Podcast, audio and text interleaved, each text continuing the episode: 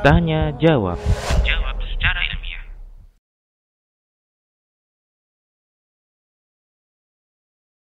Adapun dengan, eh, eh, ter- terkait dengan pertanyaan ya barakallahu fiki eh, tentang gerakan-gerakan tertentu yang mesti kadangkala kita lakukan di saat kita sholat ya maka sesuai dengan yang anti tanyakan ini tidak mengapa karena nanti melihat mungkin anak anti kalau terlalu lama dalam posisi seperti ini akan menyesakkan eh, dadanya atau membuat nafasnya bermasalah ya karena baru baru belajar maka tidak mengapa anti bergerak, anti bergerak untuk membalikkan tubuhnya kembali.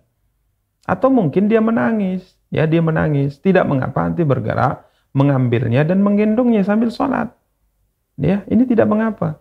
Dan ini insya Allah tidak mengurangi pahala sholat. Ya, sebagaimana hal itu terjadi pada Nabi kita yang mulia SAW. Dilakukan oleh Nabi kita. Ya, tatkala uh, Umaymah, anaknya Zainab, bintu Muhammadin sallallahu alaihi wasallam itu sholat dan Nabi SAW menggendongnya. Ya, Nabi SAW sholat menggendong, digendong oleh Nabi SAW. Jadi tidak mengapa insya Allah dalam posisi kita mungkin membalikkan tubuh bayi kita karena kita lihat ini akan membahayakan, tidak masalah. Kemudian kita kembali lagi ke posisi kita seperti semula. Dengan catatan selama pergerakan itu tidak memalingkan kita dari arah kiblat. Ya, selama pergerakan tersebut tidak memalingkan kita dari arah kiblat. Contoh misalnya kita kadangkala sholat, mungkin ummahat sholat di ruang tamu misalnya, atau sholat di kamar, ya. Kemudian eh, suami datang, assalamualaikum, assalamualaikum. Mungkin kita katakan kita kita agak kuatkan tasbih kita atau takbir kita, Allahu Akbar, supaya suami kita tahu kita sedang sholat. Mungkin suami tak paham, tetap assalamualaikum, assalamualaikum misalnya.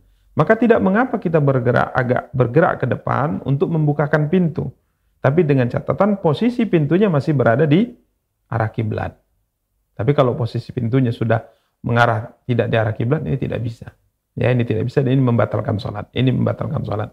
Tapi selama pergerakan itu wajar atau dibutuhkan, ya tidak bisa tidak dan masih menghadap ke arah kiblat, maka ini tidak mengapa. Jadi yang nanti tanyakan, insya Allah sholatnya tidak mengapa ya.